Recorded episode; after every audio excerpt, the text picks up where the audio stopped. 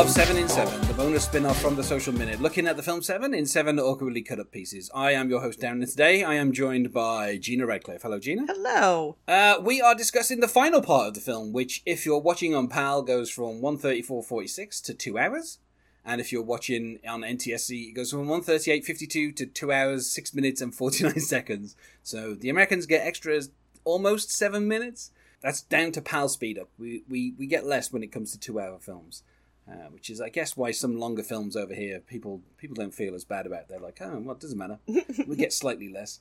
Um, we are starting after the deal has been made. Um, and Mills declares, "Let's finish it," which feels like something that would happen in the kind of buddy cop movie that this was originally envisaged to be.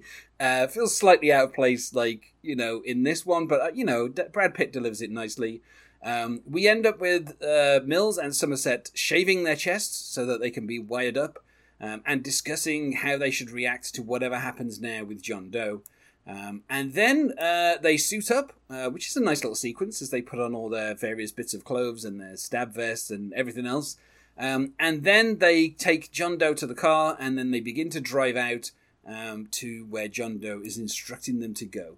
Uh, it's worth saying in the original script, all of this took place in abandoned warehouses, uh, through an abandoned waterworks, and then into an abandoned church. Um, a lot of this script was written around abandoned churches and uh, pornographic theaters, and then all of that was completely changed once David Fincher came on board. I am so glad they changed it because the, the abandoned church that that's just too. Yeah, no. Fin- Yeah. Fincher can be a little heavy-handed. He's not that heavy-handed. I, I think Yeah. just the, I think just the like I, again, and I and I, I'm pretty sure you've discussed this in previous episodes. It's not clear where this takes place. Um, I, I had assumed I'd always thought it was supposed to be Chicago, um, but then they drive out to this field out in the middle of nowhere, and it's like, okay, I don't know where this is. It's it's which is good because I like when when movies do that. I think it's good to create that sort of sense of disorientation and and and you know, well, this could be anywhere and nowhere. But I think just the the you know you know desolate field out in the middle of nowhere is so much more effective than an abandoned church. That just I'm like I'm like I was like rolling my eyes when you were saying that. Yeah. Uh, well, we get out into the desert. Uh, the desert of upstate New York. I don't know. I mean, uh, New York and Philadelphia were the two kind of cities that inspired this. Uh, but with them shooting in LA, I think obviously David Fincher was like, let's have a scene set out in the sunshine, in like, you know, let's make use of the fact of where we are. Yeah, and it's Uh, is and it so- am I correct that it's the only scene that takes place when it's not raining? Pretty much, like it, yeah, it's, so it's it, it really it, it really really works. It works excellently. It's it's like oppressively sunny. It's not you know it's it's not raining. It's it's just, it's very very well done. The rain actually stops, like, literally as John Doe turns himself in. Um, so that when you see him getting out of the taxi, the rain has actually stopped at that point. That's so great. Um, That's Which so is obviously great. significant. Yeah. I, I don't Uh, know. I, I, I, I'm sure all your guests have been very enthusiastic, but I really, really, really love this movie, and I'm so glad to have the opportunity to talk about it. Uh, we get some speechifying from John Doe um, as he he lays out his contradictory message, and I like how both Mills and Somerset gradually pick apart his grand idea um, bit by bit as they're driving him out. Um, of course, they arrive at this particular location uh, on the instruction of John Doe. They were there to, you know, they were meant to be there at seven o'clock exactly, uh, which you know, for obvious reasons. Um, but the problem then is obviously that the delivery driver is a, few minutes late, and so he gets there, uh, he delivers the box, um, and then of course uh, we get probably like I don't know. This film, the score is not super dramatic. Like it's just kind of very kind of you know, it's just kind of uh, I mentioned this in previous episodes, but it's just kind of like humming along underneath. Like there's there's not really any kind of themes that I can kind of think of that are particularly memorable. Um, but then you know, once we get out in the desert and I mean, there's, it's just a wonderful sequence where obviously Somerset realizes what's in the box because he's looked in the box, um, despite the fact that over the over the headset we hear California say "get the get the bomb disposal team in." it's like from where, buddy? You are out in the middle of nowhere. We're going to wait twenty minutes for them to drive in and then send their robot to this little box. And, and again, Um, and again, it's this is a really well done sequence because you know up to this point, this movie has been very unsparing in how dead bodies are portrayed. Like I'm thinking back to to the the gluttony scene and just how visceral and and like you almost you can almost like smell what the crime scene smells like. And but here like you don't all you see is the outside of the box and you see a little bit like a spot of blood. And and then you see Yeah. morgan freeman's reaction. That's all you see. Like you you never like you you're not really you know until john doe says what's in there you don't know. It could be could be her, her heart could be could be anything um you just don't know and it's just it's the one time the whole movie where it's really done very you know restrained whereas the rest of it is not And I mean, they they did actually make a head to put in that box. They made a live cast of um, uh, Gwyneth Paltrow's head, um, and then they uh, they decided not to use it. Uh, the head was later used in the film Contagion oh okay because the prop department. had, had that this is, a good, this is this is you know, a good special effect we gotta use the money we gotta use it on something Uh, it's funny because I think there's a, there's a moment like obviously uh, Morgan Freeman has a very particular voice. Um, he does not sound like he's from where he is from, which is Memphis, Tennessee. That's where he was born. He doesn't really have what I would call like a Memphis accent. Uh, and in this film, nobody really has an accent because obviously, if you know, if everyone was talking, you know, like a with kind of like a very thick New York accent, it would kind of give away where they're from. Or if they had like a Philadelphian accent. Well, the only time only time anybody talks in, in an accent is when Kevin Spacey, who you you can't see, you can only hear, has disguised himself as a as a as a reporter to take that picture of Brad Pitt. He puts on like a kind of almost comical, like New York, you know, New York in the 1940s accent, which is kind of which is kind of funny. So Morgan Freeman's accent in this film, I would say, has not been uh, uh, one would say, you know, Tennessean. But then when he when he sees when he sees the box, there's a line he has where he's like, uh, uh, "Don't be coming over here, don't be coming," and it, it, he, his accent kind of comes through. Well, yeah, because he's those- he's. I mean, he's. You'd put it, you know, inelegantly. He's shitting himself. I mean, he's like, Yeah. he's like, he just figured out. Oh my god, this is why he brought us out here. You know, he Yeah. like like everything is is, you know, 'cause that, that that's a common thing when when people are either around the people who have tried to who worked hard to get rid of their accents.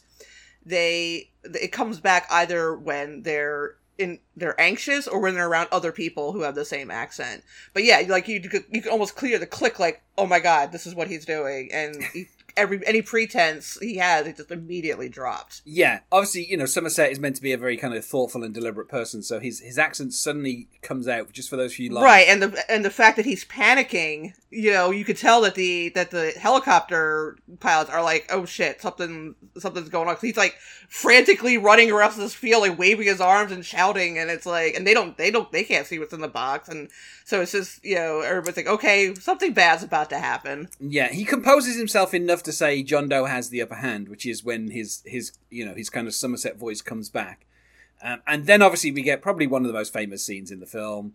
Um, you know, and obviously the big kind of twist ending, the whole kind of you know what's in the box, what's in the box. Um, It's so good. I mean, I, I hate to. I, I am averse to complimenting Kevin Spacey at this point, but I mean, it, it's it would be disingenuous to not mention he's really good in this. He's like Yeah. he he. The only time he ever raises his voice is when he he he goes when he turns himself in.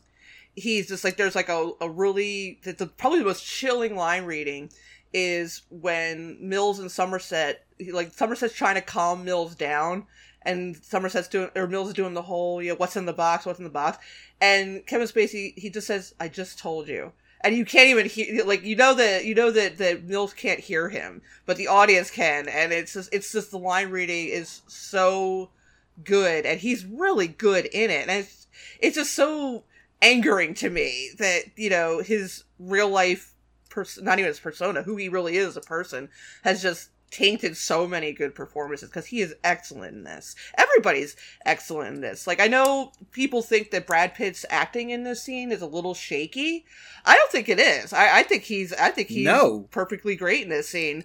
I, I think he is someone who is unused to expressing that level of hysteria that he's at and I, I don't know that a lot of men are are you know could handle themselves. And would come off as you know not sort of you know a little you know whiny and fearful but it's just you know i think he's he's he's great and i think he is really really great and this was a point this and 12 monkeys was the point, the turnaround point in his career when it's like, oh, okay, he's not going to be just this, this ridiculously handsome guy. He's he's going to be. He also has to be a good actor on top of it.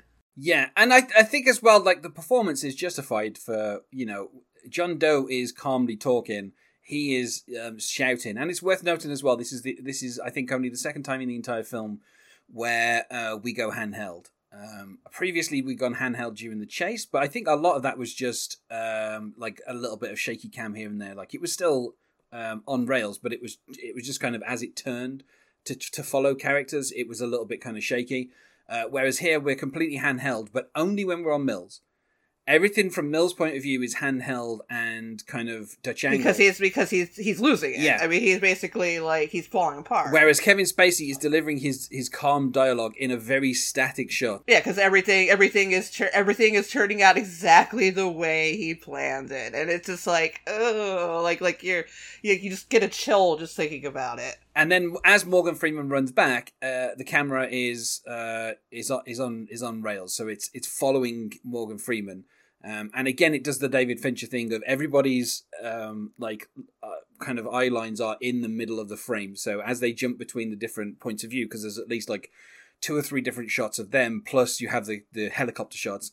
Um, it's always kept on like their heads are kind of kept near the center of the screen. So it's it's uh, I don't know. It's just David Fincher. That's just what he does, and it, it's it looks so brilliant and yet um, you know you can't work out exactly why it's so perfect and that's why it's just because he knows exactly where to focus the camera to keep your attention um, Mhm. and then of course mills uh, shoots john doe he shoots him once and then he follows up with five more shots um, which i guess maybe has the significance of if he had a seventh shot in his gun he maybe would turn that on himself and that would be seven uh, but i'm guessing he's out of ammo after those six shots um, and I, I like as well how somerset doesn't stop Mills. Once he's made the initial shot, he's thrown his own gun away, but once he makes the initial shot, he just lets Mills unload in John Doe, and he just stands there. And, Well, he's like, he, yeah, he's just kind of standing like, well, I guess that's that. Might as well let him. Uh, Yeah. might as well let him get some find some peace. yeah, once you've once you've shot someone once, you may as well keep shooting because they can only prosecute you once for shooting someone. It's not like each bullet gets a separate prosecution, so just keep on going.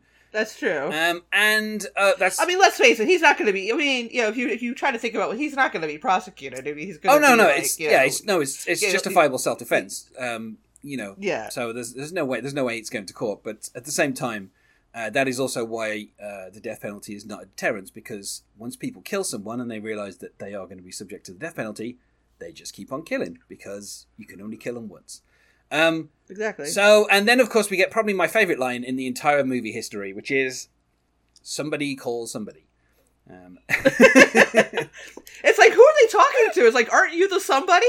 yeah, you would you call somebody. you would ex- You call somebody. You're the cops. you would expect that the captain of the SWAT team, who is in the helicopter above, would be the one to make that call. Instead, he's on the headset saying, "Somebody call somebody." Um, yeah, I was like, I, I mean, I, I just assumed that everybody's just sort of just shocked by what what's taken place, and and I'm like, but yeah, you you you call somebody. You're the somebody. yeah.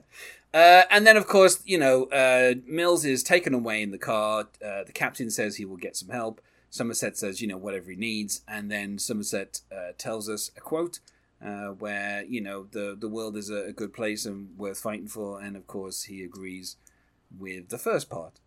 Um, you know, uh, and I think he said the second second the part. second part, with sorry. second yeah, part. he agrees with the Yeah. second part. which which is which is which with, with with current events as they are right now, and I don't want to get too heavy. That's a pretty heavy, relevant statement that I've been that I think about often. I mean, I know that it was. was it, did he say it was Hemingway who said it? It is Hemingway, yes. Um, yeah. yeah. Uh, so yeah, I, I do find myself thinking about that quote quite a bit in recent times. In the in the original draft of the script, it was actually going to be at the front of the film. It was going to be that quote was going to be at the front of the film, and then um, it never. Well, in the original script, it does. We don't get like this meaningful voiceover at the end. It's like I said, it's in abandoned churches and all kinds of stuff. So there's a whole different. Uh, there's a whole different ending. Um, but yeah, it, uh, there was also a draft of the script where the head in the box was not going to be Tracy, but was going to be one of the dogs. Um, and they and they kind of said no, no, no. It's like yeah, I don't think he would kill anybody over that. I mean, Yeah. I mean, I mean, people people love their pep. I mean, we're not turning into like John Wick here. I mean, I, I that's a little that's a little as shocking as the movie had been up to this point. That would have been a little bit pulling its punches. Yeah. So, um, yeah, and you know, and then obviously the film finishes with the David Bowie song and the so- and the the credits going upwards. Uh, Kevin Spacey, of course, foregoed having his name at the start of the film, uh, so that it would be one a surprise for the audience, and two he didn't have to go around doing the promotional tour for it, and so he gets the credit of you know Kevin Spacey as John Doe, and then the credits start rolling, and it says John Doe, Kevin Spacey. So he actually gets credited twice in the end credits as recompense for not being credited in the opening credits. He would have been top billing. He would have had. He would have been on the poster as top billing. He would have had the first name in the credits. He would have been top billed. Um, had it, Really? yes, that was that was the original plan. If you watch the opening credits, there's a little pause before Brad Pitt's name comes up, and that's where Kevin Spacey's name would have gone. No kidding. That's so funny because I mean he's only I mean he's only physically in it for this section of the movie about a less than a half hour. Yeah, but he was Plus, plus you know, the, plus again he does show up in an earlier scene, but a you don't know what's him, and b you can't see him. yeah. So well, yeah, he's basically only in the film for about twenty minutes, but Yeah. I mean, like the funny thing is, like most of the scene before where we start is his lawyer negotiating on his behalf. So even then, you know, you only see him like kind of in the after he's been brought in for a, like a couple of minutes, and then there's a break of four or five minutes while everything's negotiated, and then you see him again. Um, you know, so uh, but yeah, so that's that's you know that's where we start. So let's go back to the beginning. You know, like uh the the kind of the suiting up scene I think is quite interesting and the kind of the shaving um you know there's obviously this is meant to be a little bit of levity after I mean I, I don't know how much levity you can have in a film where five people have been brutally murdered already um but I think the kind of the, the conversation about you know whatever happens when we go out there with John Doe you know like if he turns into an alien and you know a UFO flies out of his head don't react is kind of a nice bit of I don't know. It's kind of one of those things where both of them are like, "Yeah, sure, no, I'm not going to react." And then obviously, if you know the end yeah, of the film, it's, it's, like, yeah, it's it's it's chillingly prescient. It's like yeah, it's like oh, you think something weird's going to happen. You don't think something horrifying is going to happen though. yeah. No, this is it. So like the the idea of like, oh, he's going to do something crazy, and again, that's something that throughout the film, Brad Pitt's character has, you know, has said this guy's wacky, he's crazy, he's you know like. And that's how it's always been characterized, you know, like, you know, the dog made me do it, uh, Jodie Foster made me do it. Like, all of this kind of stuff has been put out there of like, he's super crazy.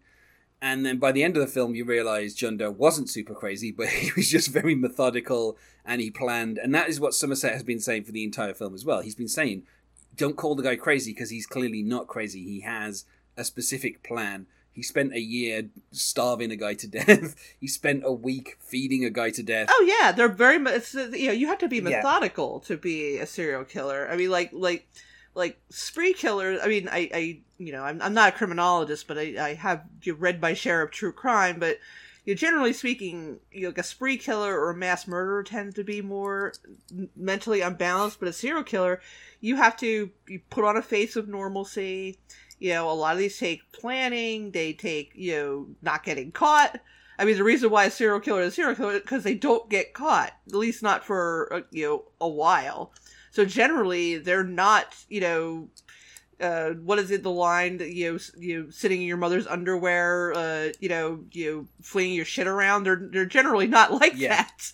You know, that's what's so scary about them is that a lot of times they are, as the cliche goes, you know, your neighbor or your coworker. Yeah. Although I will say there's also a number of serial killers who are not that intelligent, and the reason they get caught is because they aren't that intelligent.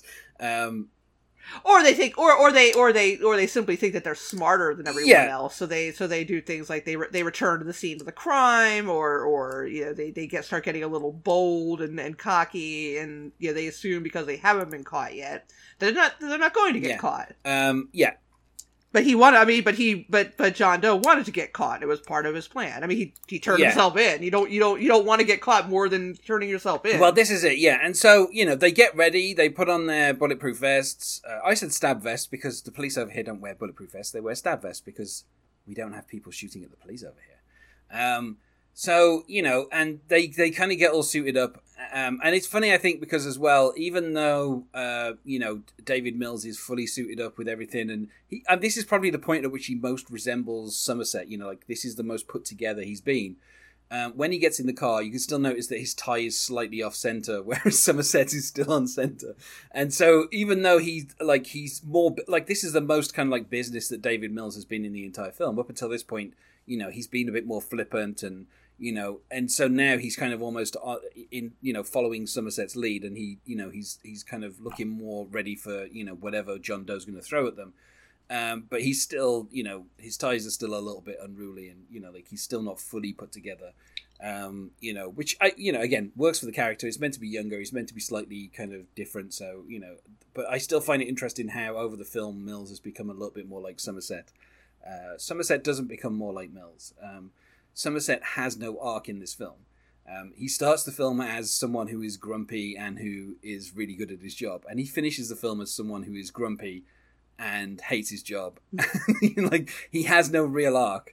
I mean, I yeah, get, I get yeah. it. You know, I mean, the, the, like, the, only character in this film really that has an arc is David Mills. You know, he comes in kind of bright-eyed and ready to kind of be, be a, a serious detective, and then this case gradually drags him down until you know he turns into a murderer. Um, you know, I would actually, you know, manslaughter. Let's say. Yeah, I mean, he's completely, he's one hundred percent justified. Yeah, I, you know, this is it. I mean, and he. It's a, it's just a shame that he played right into. I mean, of course, the you know the whole heavy arc of it is is in being justified. He still played right into John yeah. Doe's hand. And let's be realistic. Even if cops kill someone with no justification, they still don't go to prison.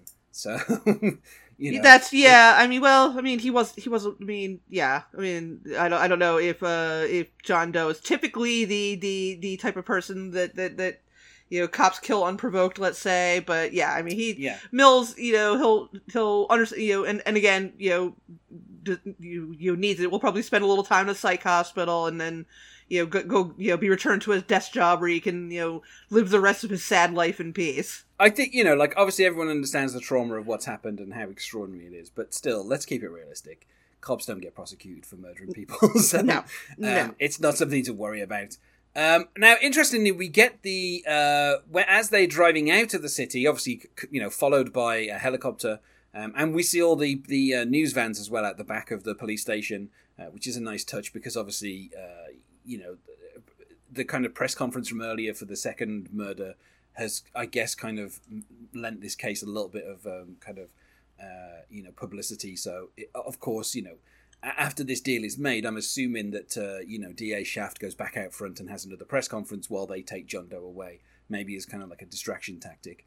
Um, and you know, in the helicopter, we have the voice of uh, John C. McGinley, um, kind of just telling us obvious things, like about where they're heading and where they're going. And uh, I don't. I, it always kind of strikes me as funny when people state the obvious, like it's kind of like, oh, they're heading out the city. It's like, yeah, I mean, everyone knows this. Like, the, the people in the car know this, and the people in the helicopter know this. Who are you talking to, John C. McGinley? um, but uh, it's nice that they, they, had him back just to do a little bit of the, the kind of the, the voiceover, so that you know it's kind of an established character that kind of uh, has already worked with Mills and Somerset. Um, you know, and we actually get a shot of uh, the city limits. Uh, we see that Kern Avenue is three quarters of a mile away. Vernon Avenue is one and a half miles away and 51st Street is two and a quarter miles away. Um, and the city has about uh, 800,000 people. And as a city, it was incorporated in, uh, I think it says something like 1939. Um, yeah, I, I have no, I have no idea where they are. it's a so you know they they kind of go past the city limits, just as John Doe is saying to them, "It doesn't matter who I am." Um, and we get then it's funny because we're we're still basically half an hour from the end of the film from from the end of a two hour film and there are still two sins to go and if you're sitting in the cinema as I was in 1906 you're like where are these two other sins that I was promised on the poster? I was promised seven sins and so far we've only had five. Um, and obviously John Doe's taken him, him out to find two bodies and I'm like who are these two bodies um, you know so there's a lot of kind of and as John Doe's talking I remember in the cinema thinking okay but who else has he killed? um, and and so obviously that you know that is kind of on your mind as a viewer is like you know maybe maybe John Doe like I kept thinking maybe John Doe, Doe will mention something so that we could call back to earlier in the film so it could tie in with somebody who we've seen or someone who we know. Obviously, I didn't suspect who would be one of the bodies.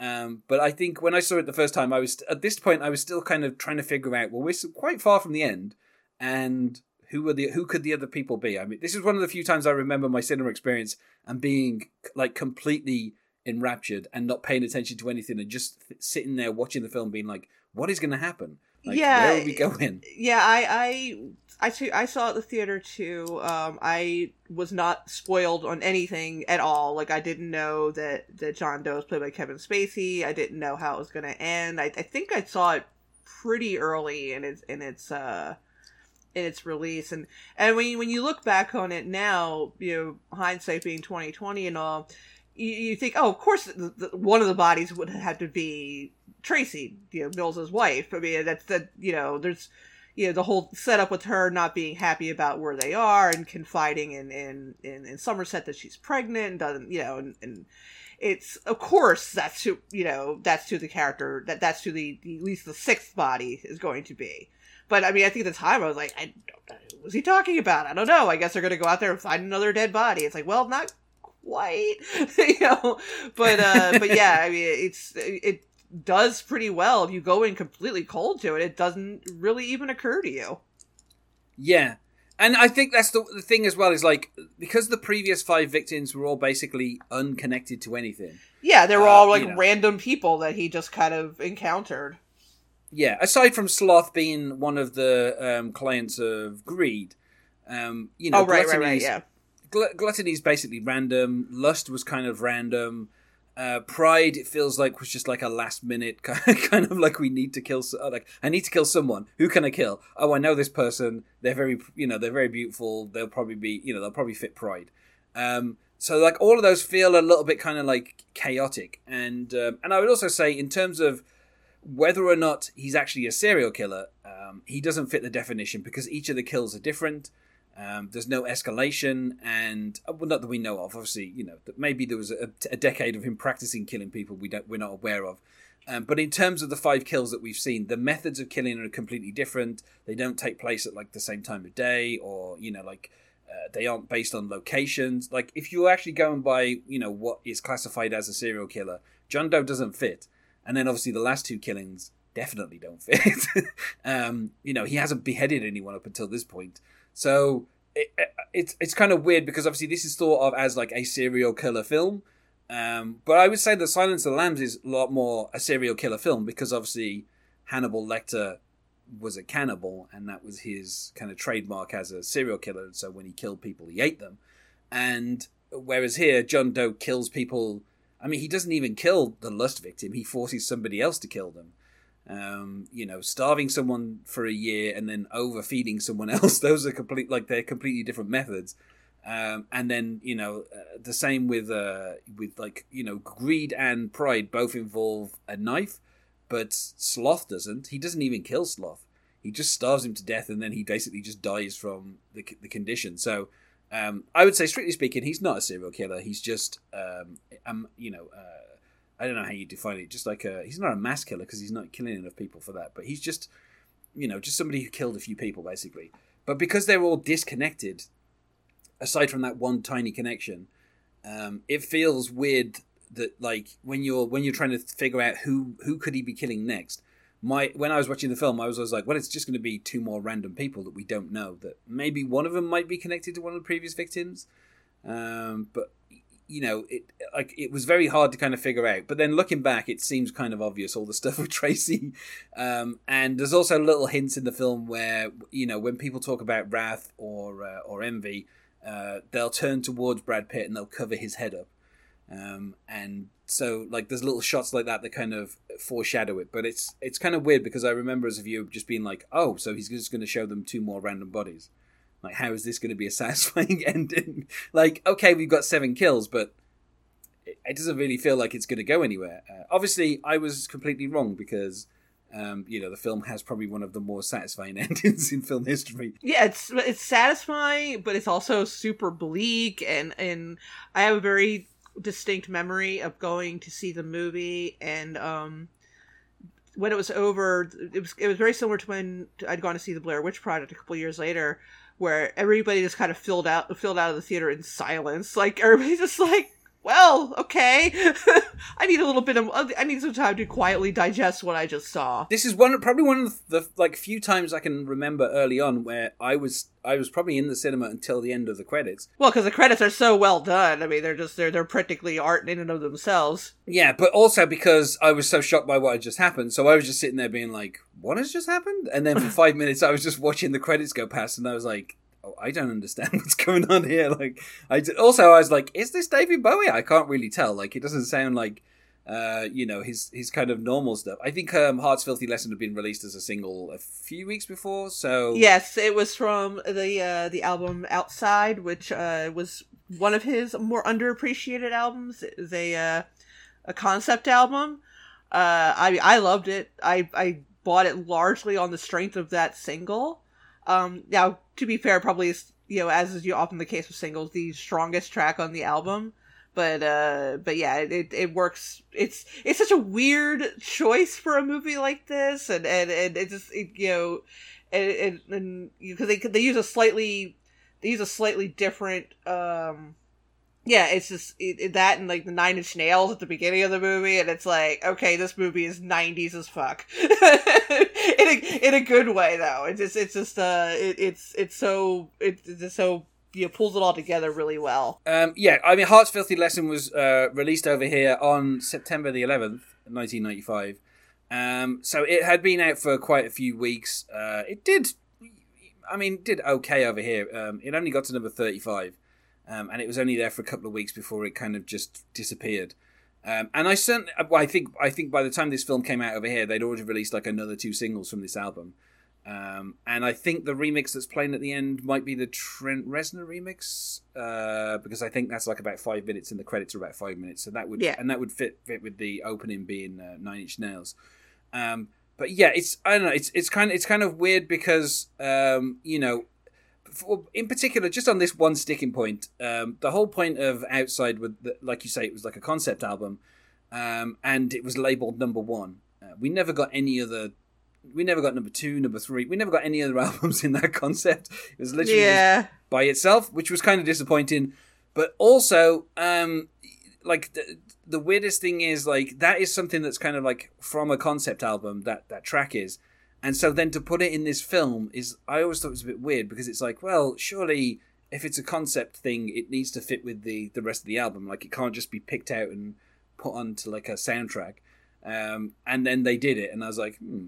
That'd be that would be to me. It, it just felt a bit weird because it'd be like somebody taking like a song. Let's say a let's say a, a film is released this year and it takes like one of the songs from the soundtrack for The Greatest Showman and has that play over the end credits. You'd be like, well, this belongs to a different project. You can't just do that. You can't just take something from another project and take it out of that and put it on the end of yours and then be like, oh yeah, now it's mine. It just it just felt a little bit weird, but uh, you know that's obviously something that's bothered me for 22 years, and finally I, I have a place to to say that. But yeah, it always felt weird that he took that something from another concept and then added it to this film, and I was like, well, this that just seems like cheating a little bit. Like have David Bowie compose you a brand new song like Prince did for Batman, and, and you know have him have that play it over the end credits. You know, come up come up with your own version of Bat Dance, um, and have David Bowie sing that. But instead, they took a pre-existing song that had been out for a few months, and I was like, um, I don't know. I, I wasn't sold on the concept. I mean, I think now it kind of works, uh, but I remember at the time just being completely bothered by that, and that's probably why I was sitting there for five minutes as well. It was like, why have they taken a, a song from another thing and put it on the end of this thing? Um, you know, it'd be almost as as weird as someone taking like Whitney Houston's version of "I Was Always Love You" and play that over the end of, of like a Marvel film, and you'd be like, what the like that's what's the, like I think that that would be amazing. it, well, I mean, probably they- would. You know, well. it's like when uh, uh um I forget which I think it was Deadpool two where they played that song uh, Angel of the Morning, which uh it just it just works really well, but it also works really well because the type of movie Deadpool is. Whereas you know the Marvel movies aren't quite working at that same level of humor. That, that you know, or, or you know cognitive dissonance if you want to call it that where you know whatever's happening you know the music that is happening doesn't match it just for me, I still think it works well with these credits, and and obviously being what I think is the Nine Inch Nails remix. of that song and then having the Nine Inch Nails. Well, it's, it's a remix of a remix that goes that plays over the titles of this of the of the song. Uh, of this film, so like having closer at one end and a Trent Reznor remix at the other end, I think it works that way. Uh, but I just thought, like you know, it, it, you you you know, you've stolen you've stolen something from another project and put it on this one. It just felt a little bit weird. Um, but uh, but before we get to that, we still have this kind of long. I don't know. It's like it's it's interesting because it's about fifteen minutes of them in the car, uh, just driving around, and John Doe getting to basically say in person what was in all those little books that he'd written. Um, you know, where he's talking about. First of all, he says it doesn't matter who he is. Um, and then he says, you know, he's not special. You know, uh, when this is through, you'll see what I'm doing. Um, and obviously, he does a nice bit of foreshadowing when he says, you know, when David Mills is like, well, when this big thing happens, point it out to me. And he's like, well, I'll be I'll be standing right next to you. I won't have to point it out to you, uh, which obviously turns out to be very true. Um, and I, this argument that you know to get people's attention, you can't just tap them on the shoulder anymore. You have to use a sledgehammer. Uh, which I think is interesting because I, I think in like 1995, 96, you probably still could get people's attention um, it, it kind of quite easily. Um, you know, like the media wasn't as saturated as it is today, like, um, you know, and fractured, um, and the news cycle wasn't as quick. Um, so I, I, think maybe he, at that point would kind of apply more today than it did in 95, 96. But I, kind, I sort of understand what he's saying, like to to get people's attention, you've got to murder people in the style of the, the seven deadly sins and then eventually they'll be able to listen to you. Uh, but then I don't think that the message he has is particularly compelling because his message is just, I didn't like these people, and so I killed them all. And I'm like, okay, all right, John Doe. I, I mean, I, I guess you've made your point, uh, which is that you don't really like people. Um, and then we kind of almost get him answering some of my earlier criticisms, which is he turns the sin against the sinner. Uh, because obviously with like sloth it was like is that guy really being sloth? Or you know if you're chained to a bed and starve for a year are you really slothful? Um, but i think he's basically saying that each of the murders some of them were ironic rather than you know uh, the, the person doing the actual sin. So obviously lust was killed in an ironic way.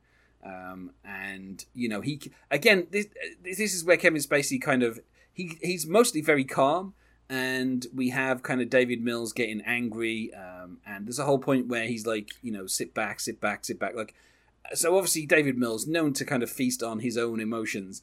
Uh, but then when he finally gets to John Doe, which feels like a little bit of a victory, and then John Doe has to raise his voice, um, and then he kind of calms down a little bit and realizes what he's trying to do. It's nice to see the kind of the facade dropping just a little bit. And It's like you know John Doe's worked all this out and spent you know at least a year planning it, probably more than a year planning it and then he's arrived at this point and um, you know somerset again he asks like the right questions whereas mills is just like are you are you a crazy person he's ta- he's taunting crazy? him because because yeah. because uh you know mills just assumes that because they have him under arrest that he he you know as the phrase turns later that he has the upper hand so he can he can taunt him, he can make fun of him, he can needle him. He, he you know he thinks that's you know in his right to do. And then we also get uh, you know an allusion to police brutality, where where John Doe is like, I bet Mills wouldn't mind you know like uh, just him and me in a in a like a, in a darkened room. Um, you know, with nobody watching, and it's and I, I like as how well Mills is like he kind of almost admits it. He's like, yeah, like let's go to the room and let's like sort this out. Um, so I like I don't know. It's it's kind of weird because at a certain point you're like, well, I don't think they should be allowed to have Mills just beat the crap out of John Doe, but at the same time, he's just he's Mills at this point is is just getting away with he, he knows what he can get away with, and and is yeah. you know really keeping himself under control to to to go any further. I did want to point out one kind of weirdly funny moment in this is uh when they're driving when they arrive. spot, they pass a they pass yeah. a, a, uh, dead dog on the side yeah. of the road, and and and, and uh, I forget which one of them announces that it's a dead dog, and John. Doe's it's like, when they actually arrive. It's when yeah. they it's when they stop and they arrive at the point where he wants them. Right, and, and he's like, he's like, Mills, I didn't do Mills that. says, Mills says, what? Yeah, he says, what is that to Somerset? And he goes, dead dog. And then the camera just literally, t- like almost in a comedy way, turns to John Doe, and he's like, I didn't do that. And it's it's yeah, it, unfortunately, it shows how good Kevin Spacey is a deadpan. Um, uh, but yeah, th- but I, I, I mean, I kind of like as well how like you know, it hints at the fact that the original ending was going to be the killing of a dog. And so it's it's it's kind of almost like they've put that line in there just to kind of for people who know just to be like, oh, okay, right, they're talking they're talking about the original ending, which was going to be him killing a dog. At the same time, um, you know, when he talks about him going to see Tracy, I don't know how the dogs like didn't make any noise. Like those dogs were super noisy when anybody was in that flat. Well, we don't know. We don't know that he didn't kill them. We just we Well, uh, we we, yeah. we don't see anything about like you know the, the the crime scene or anything. Yeah, so I yeah, I guess it's like one of those things where if you remember that the Millses have dogs, you're like, oh well, maybe that's a hint that he did kill their dogs, but he didn't kill this dog. Um, but yeah, it's a great line, um, and so wonderfully delivered as well. Unfortunately, uh, and then we get the whole the big build up. Um, you know, the music up until this point, like I said, it's mostly been ominous, um, and then we see the delivery truck coming in. Uh, we get a lot of commentary on the helicopter as they say the delivery truck's approaching. Um, Somerset. Now it's interesting because Somerset obviously he decides to go and meet uh, the, the the delivery truck. Um, but if he'd have said to Mills, you know, go and meet the delivery truck, like if he'd have he'd, if he'd have not trusted Mills with John Doe, and if he'd have just been like, I'll watch over John Doe, you go and get to the delivery truck. I think the whole, you know, the whole film, like all of John Doe's plan would have fell apart if he if he didn't know for the fact that Somerset is obviously, um, you know, more careful and considered, and would be the one to go and meet the delivery driver. Because if if if Mills goes, then that turns into Mills running from the delivery driver back to the spot to kill John Doe, and John Doe doesn't get to deliver his speech. You know, like he just like so it's it's I don't know. It's it's kind of lucky that Somerset's the one who's like, I'll, I'll go meet the delivery truck. Yeah, it's interesting that that that the you know every everything coming together kind of hinges on him knowing that it'll be it'll be Somerset that'll go. That's, yeah, that's that that's a. I mean, that might be a, that you know, if you're going to be a, a stickler for for for like, I, I can't you can't even call it a plot hole. It's just you know, I mean, I guess you could you could call it a a, a plot hole. Like, what would he have done if Mills had gone to get it? I mean, I guess you could still kind of have it end the same way, but I think a lot of the the dramatic impact would be lost because again, you wouldn't have you wouldn't have John Doe just basically explaining to him what happened while you know while Mills is kind of both half listening to him and half trying to figure out why Somerset is you know running towards him, you know, shouting and waving his arms and all. yeah. And I, I like as I mean, I guess it sort of makes sense that the senior detective would go and you know take the risk. Basically, you know, we don't know what's in that van. The van could explode. We've got, I mean, up until now, John Doe hasn't used explosives or anything, but anything could happen in that van. Anyone could be in that van. Someone could be heavily armed in that van. So I think it makes sense that Somerset is the one who goes to meet the van. Um, and I don't, I don't know that John Doe, you know, is the is kind of has has factored that in. But I think maybe in the car having the discussion, um, he's kind of figured out that that probably is what's going to happen. Uh, at the same time, you know, he, you know, he he found somebody who would cut off their own nose despite their face. So Like literally. yeah, so so so he he's maybe he's just very good at observing people. Um, I did say on the previous episode maybe there's like 20 people wandering around disfigured who actually lived with themselves, and John Doe was like, oh, I just can't find anybody who's super vain and willing to kill themselves instead of, um, you know, living with disfigurement. Um, so I, I don't know. Maybe he's just very good at reading people, and at, at this point in the film, I think it just. I, I guess we know the characters of Somerset and Mills so well. It makes it makes sense that Somerset would be the one to go. Uh, but like we say, it also means that's what the plot is hinging on. It's hinging on Somerset being the more sensible kind of uh, detective uh, and the one who's going to meet the van. Um, and then we get, you know, a nice bit of business with the van driver and him being like, look, someone paid me 500 bucks to deliver this at seven o'clock and it's a couple of minutes late. And I think it's funny because the van driver seems to be playing it as like, I'm a couple of minutes late, I'm sorry. Uh, whereas obviously Somerset is playing it as, I'm going to shoot you in the head if you don't tell me what's going on. And so there's a nice little bit of tension where, like, you know, the, the van driver could be in danger if Somerset was a bit more kind of trigger happy. Uh, but obviously, we also know that Somerset has drawn his gun only three times in 34 years and has never fired it. So he's not going to be the kind of person to, um, you know, shoot someone in the head or whatever. But I do kind of like the tension of who is this guy? What is he delivering? Um, and then obviously that turns into, you know, the well known ending, um, you know, with the, the whole what's in the box thing. Um, and of course, you know, John Doe has the upper hand.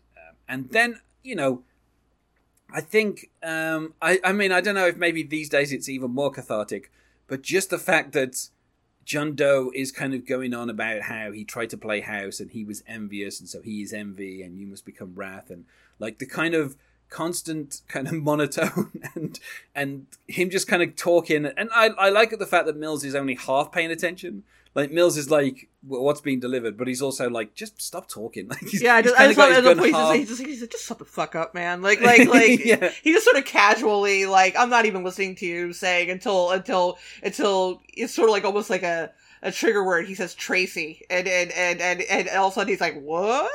You know, I mean, like that that snaps him out of it.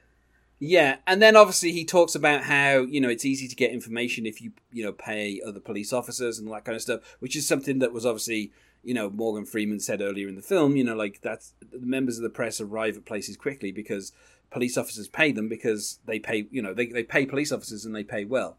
And so I think it's interesting that you know Morgan Freeman has, well, Somerset should I say, has kind of justified how um, John Doe would be able to get this information. Uh, in the in the original script, uh, John Doe was following the Millses around for a while, you know, like after the first murder, and so he knew where Tracy was, and um, you know Tracy had been actually moved to a safe house, but he got into the safe house, and so there's a whole bunch of stuff that they basically just got rid of because it just complicated things too much, um, and just being able to say here, oh yeah, you know I paid for the information is just a lot quicker way to to kind of get to that point. Um, and so I, I kind of like how um, you know it kind of play uh, it basically pays off some of the things that have been set up earlier in, in the film, um, and then of course uh, you know John Doe gets killed, and, and that's it. Uh, and now here's the thing: I like when it comes to these final two bodies. I think maybe like obviously John Doe is saying that he is envy, uh, but he's also obviously you know he was leading them out there to find a body, which I guess you know was about twenty five percent correct. Um, so it, it's kind of it's kind of interesting that you know, maybe like he's going on about how people will remember him after this and all that. And obviously, Mills is saying nobody's going to remember you. You're a movie of the week, which I think is a wonderful line. And and then of course, uh, you know, John Doe dies, and so he is envy. But then it's like, well, Brad Pitt doesn't die, so like there are seven bodies, but there aren't seven victims that fit the pattern. And you know, so it's like, well, it does Gwyneth Paltrow count as envy? And he's the victim of wrath, and so is that how he's counting them? Um, I've always, yeah, I, would think so. I mean, he, yeah. he's kind of the you even if he's ultimately you know the body representing Wrath. I mean, he's still orchestrated the whole thing. Yeah, I've always felt that's a little bit kind of hazy though, because it's like, you know, she like he was envying her, so she, I mean, she, so she's the victim of his envy, and then he's the victim of wrath. But then with the earlier sins, gluttony is the victim of being fed to death, so he is gluttony. So I, I feel like John Doe has fudged it. well, I think it's it's all very it's it's mostly symbolic than anything yeah. else. Yeah, he he did say turning the sins against the sinners, but it's still it feel it feels a little bit like if I was Somerset just be, just before you know uh, Mills goes to shoot him, I'd say, hold on a second, this doesn't work out, John. um, Could you slow think, down and explain this to yeah, me one more you, time? can you? Yeah, can you just? Can I just? I'm sorry. I, like I understand pride, that works. I understand gluttony, that works. Uh, greed sort of works, I guess, but you've mangled the whole Shakespeare thing because obviously in the play, uh, not not a drop of blood could be spilt. So you've messed that one up. But I'll give you greed. Okay, he was a greedy person. Uh, I don't know that cutting off his own stomach was really like that much of a. But I, will okay, I'll take that one metaphorically. But sloth, I, that doesn't really fit. And you know, lust. I mean, okay, I guess, but these last two, they really don't work out, John. I think you've miscalculated here. Um, you know, let's ignore what's in the box and let's just concentrate on the fact that I don't think you've quite, uh, you know, executed this plan properly. Um, but uh, yeah, so I don't know. I, I, obviously the fact that you know he gets shot six times, I think is always is kind of funny because it's like in this entire film, um, you know, aside from the the kind of gunshots that are fired by John Doe early on, uh, this is the only other time that someone fires a weapon in the entire film. Despite the fact we have a whole SWAT team like of eighty men going to get Sloth, like nobody else fires guns apart from Mills and John Doe. Um, so that's always kind of like a nice thing. Is like the only two people who fire guns, one ends up dead and the other one ends up going to a mental institution. Um, you know, in in and, and as we're saying as well, like obviously most of the murders that take place, um, they there's no guns used. You know, like it's it's mostly stabbings and stuff like that, and starvation and you know, it's it's kind of, like that's why I think this doesn't really fit, you know, the billing of a serial killer because the methods are so kind of disparate. Um, but it's it's kind of only at the end here that Mills is like, well, I, do kind of like as well the the kind of hesitation after the first bullet is shot and obviously John Doe falls, and then Mills is just like, I'm just going to keep shooting. uh, and the look on Brad Pitt's face of kind of resignation and kind of like he's just like that, he's just broken like immediately. Yeah, yeah, and I, I just kind of love that. Like he's gone from being this kind of manic kind of character at the beginning, and and now here he is just completely broken, and he's just like, oh well, I'm just going to shoot him another five times because it's like it's like I'm already I'm Yeah. already screwed. My life my life is my life is is easy. I have no my life is gone. Yeah, he's like, I'm I'm done. So let's just keep let's just unload this clip and then let's call it a day. Um, and then he kind of just slowly walks away. Uh, uh, interestingly, on the uh, the two disc DVD that I have, one of the behind the scenes features is how they did the color grading on this scene, um, all the way from uh, the driver driving up uh, to the um, t- you know to the to the, sh- the shooting of uh, John Doe, and it's a really interesting kind of like featurette where they they show how the different shots that they did were filmed at slightly different times of the day, so they didn't really match. Some were too bright, some were too dark. Um, and you know the kind of the handheld stuff was a little kind of it was completely almost completely different color to the rest of the the, the film and so what they did was they went in and they basically um, uh, David Fincher oversaw them color grading it when it went onto DVD and so they basically digitally graded the entire of the film but they only show you this scene but it's really interesting about how like a lot of it was more yellowy and kind of greenish and they kind of turned it all into this kind of you know dusty brown and uh, it's kind of amazing. Like as a featurette, it's really interesting to see kind of uh, something that is now kind of commonplace. Like digital intermediates weren't really that commonplace when this film came out on DVD, but it's interesting to see the process of David Fincher basically using something digital, kind of like using an, a digital effect, and actually making it improve the scene and kind of improve the cinematography and just make everything look more uniform. Um, and it's kind of amazing because it's like, oh yeah, you know, David Fincher is a really good filmmaker. So, so of course, this Yeah. is the attention to detail that he would put into it, uh, and it's something obviously that then carried on through his like his next few films. In particular, by the time he got to Zodiac, he was shooting everything digitally, and he was basically color grading everything. Um, some an effect that basically, if it's overused, it can, particularly like the digital saturation. I think there was a period in the early 2000s where people kind of really went heavy on it, and it kind of ended up making a lot of films look really kind of cartoony. Um, I would say the only film that has ever really used digital grading as an effect and did it properly uh, is the classic Bradley Cooper film uh, Limitless, where every time he took his drug and he became super intelligent, the entire kind of world was kind of color saturated, um, and that and that was like a really good use of that particular effect. Um, but there have been a number of other films. I know there are people who kind of criticize all the Marvel films for looking the same because they all use the same digital grading. Um, but you know, I'm not really that concerned about that. Like, you know, I don't mind. I don't mind the digital grading in, in Marvel films as much as some other people do. Um, but it is like an effect that kind of ended up in like be, being everywhere. Like there was a point as well where certain films were, uh, well, let's say Lock, Stock, and Two Smoking Barrels, sepia to death, basically. Like they just did the color grading and everything was sepia. Uh, I've literally only seen about three minutes of that film because I could not take it. After three minutes, I was like, I can't take this. I can't take this digital grading. It's just, it's completely doing my head in. I can't really cope with it. Uh, Guy Ritchie, fortunately, has kind of backed off a little bit from that. Um, but you know, people complain about uh, J.J. Abrams and flares, but digital grading was a bigger, a kind of bigger uh, kind of thing in the in the late nineties, early two thousands. Oh yeah, Um, but- totally. But I would advise anybody to take a watch of that of that kind of that behind the scenes thing where they show you the scene. They show you the raw footage and then they show you like what it looked like when it was in the cinema and then they show you like doing the kind of cleanup for it to be onto a DVD. I'm assuming they probably went back one more time for Blu-ray and did it again uh, just to kind of make the colors a bit more consistent. But it's kind of interesting because um, along with the music, which obviously I, I love as well that there's a musical cue as Somerset opens the box and realizes what it is, and suddenly there's this loud musical cue, and then the music really becomes very imposing, and it's it's one of the few times in this film where the music really kind of dictates the mood.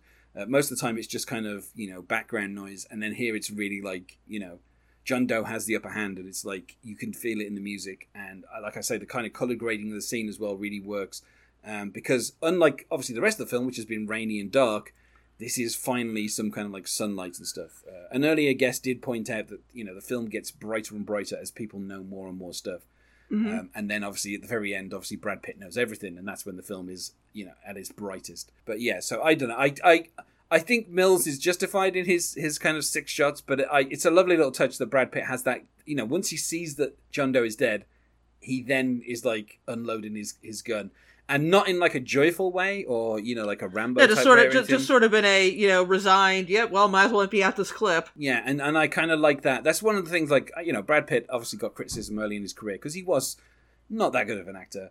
Uh, but I think here he has that subtlety of someone who is broken. Like, uh, you know, in contrast to two minutes earlier, the whole what's in the box thing, he, this kind of broken man is kind of amazing to see that Brad Pitt is basically, you know, the kind of change from even the kind of questioning that's going on when they're in the car. Like, he's a bit more hyperactive and all this kind of stuff. And then he gets to this point and he's just completely done. Um, and then obviously when he's just sitting quietly in the car being driven away. Um, and then of course we get our wonderful uh, uh, quote uh, to finish the movie. Um, and I don't know. It's uh, to me. Uh, I think Seven is is like it's amazing that this is like only David Fincher's like second feature film because Yeah. um, I would say there's few directors uh, who kind of managed to do this who like on their second film were like, oh yeah, this is my style. I think the other one who managed to do it really well was Chris Nolan, who like with Memento was like, yeah, I'm this is Chris Nolan. Like you can't you can't get away from the level of control that Chris Nolan has. I would even argue maybe I guess you could say Jaws and Steven Spielberg. Um, you know, like they all kind of avoided the the sophomore slump and basically immediately established their their credentials as like, oh, this is what this is what a director does. Like they you know they have complete control over the product. And I think David Fincher was Seven, it's like it's kind of amazing to see. And then you know every film since has been as kind of on it's basically at the same level david fincher went from like zero to 60 and then just has stayed there consistently for 20 years um, and at this point doesn't s- kind of show any signs of stopping Yeah, this is uh I would say this is probably top three of his movies for me. I mean, Zodiac's always going to be for me the the uh, you know the the bar his movies must set must must uh, aspire to. Um, and then I would say Seven is probably it, it's the one it's the one of his movies other than Zodiac that I probably find myself thinking about the most. I mean for me i'm gonna have to say it'd probably be uh, panic room then benjamin button then the game i mean those are the top three i think easily for everyone who is i'm obviously joking those aren't the top three I was gonna say I was thinking like do I wanna do I want to challenge him on that? it's like, well, he's a ho- he's a host. I'm not going to argue with him. I, I mean, I, I, I would say that Panic Room is probably my least favorite David Fincher film, other than Alien Three, which isn't a David Fincher. But I would say Panic Room is probably my least favorite. I mean, I, I, the thing is as well, I don't hate the game. I mean, I've even recently watched the game again, and I will I will happily watch the game anytime. Um, because I, I, you know, that was the first film that I saw at the cinema that, uh, you know, opened in our city like October 1997. It was like literally the first film I saw there. So, um, but yeah, I, I, I don't know. I, I, I, I enjoy Zodiac. I don't think I enjoy Zodiac as much as people. I think for me, it's probably about number four or five, depending on my mood. Um, I think Social Network and Seven and Fight Club are probably, you know, one, two, and three, or three, two, and one, whichever, whichever. I don't know. Just depends on the day. Um, you know, I'll happily watch any of those films in in any order. Um, and then I would probably say after that, probably uh, I don't know, maybe Gone Girl, Girl with a Dragon Tattoo, and then probably probably the game, and then Panic Room. Um, but uh, yeah, I, I mean, uh, the thing is, I, I personally don't think he's made a bad film. I think Panic Room's just a little bit disappointing when you when you consider that he came off the run of Seven, The Game, Fight Club, and then his Yeah. next film is Panic Room. It's like yeah, panic panic room's a little a little generic. It, it comes off a little bit. It, it, it feels like a TV movie. Um, certainly, certainly the plot feels like it, and there are some certain uh, let's call them Fincherian aspects, like the uh, the pretty fairly iconic scene of I think it's a gas line kind of moving through the house. That that that's done pretty well. But other than that, the it just feels like a very generic home invasion type movie. Yeah, and the thing is as well, like I'm not somebody who like hates David Koepp, uh, but you know who I, I guess if people know um, screenwriters, he most recently has kind of um, well he, he's done he's done stuff for well he, he kind of he adapted Jurassic Park and he did you know Jurassic Park two and then he did uh, Kingdom of Crystal Skull for Steven Spielberg, uh, and obviously he wrote the first Mission Impossible. Um, and then recently he's ended up being well again he went he worked with Spielberg on War of the Worlds and then he did um, Angels and Demons for Ron Howard and he did you know the first Spider-Man film for Sam Raimi. Um, and then also Carlito's Way Snake Eyes for De Palma. So like he's you know he's he's got certain directors that he's worked with more than once you know uh, and I'd also say Stir of Echoes which I think is his directorial I think it was probably his second film or third film he directed um, I'd say that's a strong film. Stir of Echoes is, you know, it's Yeah, a good yeah, performance yeah. from Kevin Bacon. Yeah, you know, so, I, but I, I, I think everything else that he's written, including um, Mortdecai. Um, oh, good lord! You might be the only. You might be the only person who's brought that movie up in in you know probably the last year and a half. Yeah, and he obviously he did you know the the Mummy film that had Tom Cruise in because you know he's worked with Tom Cruise a few times and you know he's I, I, David Koepp's kind of one of those direct kind of like a go to direct kind of writer. Um, you know he's he's he, kind of like uh, Akiva Goldsman and I'd say at this point as well Chris McQuarrie and uh, I don't know John August. Like there's a few directors out there who kind of they write stuff for certain directors. Um, I guess Robert Towne would probably be the best example of somebody from like the 70s and 80s who kind of did that kind of stuff. And uh, also, I'd say recently, Steven Zaillian also kind of does that kind of thing where they write kind of like big budget films, but they also do kind of the odd Oscar thing every now and again. Um, but yeah, David Koepp's directorial career is really weird as well because he did Stir of Echoes, but he also did Secret Window with Johnny Depp, and then he did Ghost Town, and then he did Premium Rush. So like, Premium Rush is a great film, um, but I- I don't know. He's got such a weird. He's got such a weird career. I was gonna say that's a little very very the very definition of uh, hit or miss. Yeah, yeah. So, but uh, like I and I'd say Panic Room is kind of one of those as well. It's like it feels very kind of like generic thrillery type thing. It's just something that's kind of what he does, um, and I don't think that David Fincher could kind of really do much with it other than. Um, that well, the, the, I mean, the shot you're talking about uh, is kind of amazing because it's basically 100% CG. Um, it there's like a there's like a shot that goes from the bedroom all the way down through some um, you know stairs and then down into the kitchen and then through a bunch of appliances in the kitchen and then back up. And and that shot is basically it starts being real and it finishes being real but everything in the middle is 100% cg um, and it's and it's kind of amazing to watch. But you know stuff like that is like okay but it's it kind of feels just like a bit of a disappointment after the run that david fincher was on up until that point um, and then i would say that since zodiac um, you know, I know people don't like Curious Case of Benjamin Button, but I enjoy it. But I'd say since Zodiac, everything has been probably a lot better. Uh, certainly a lot better than Panic Room. Let's put it like that. Um, you know, I know people were kind of divided on Girl with Dragon Tattoo, but I, I, you know, I think that's that's still kind of an amazing film, even compared to the originals. Um, you know, the original Girl with Dragon Tattoo was, I don't know, I'd say like a seven out of ten for me, probably. Um, you know, whereas I'd say David Fincher's is probably an eight out of ten. Um, and uh, Gone Girl at this point is five years since that came out, so uh, you know, Lord knows when we're going to get another David Fincher film. Um, but I don't know, it's just kind of amazing to think of Seven being well. First of all, the fact that it came out in 1995, uh, which is now 20 something years ago, but just kind of that run that he's been on since then, like you know, just uh, it's it's kind of amazing just when you look at his career, like how assured he is in everything that he does, um, including House of Cards and Mindhunter, like even there, it's you know his style is unmistakable, and this is kind of the film that set that up. You know, ignore Alien Three; it's not a film that he had any control over. He got sacked from it three times. So, what what hope did he have? Seven is where his career starts, and it's such a kind of assured start to it.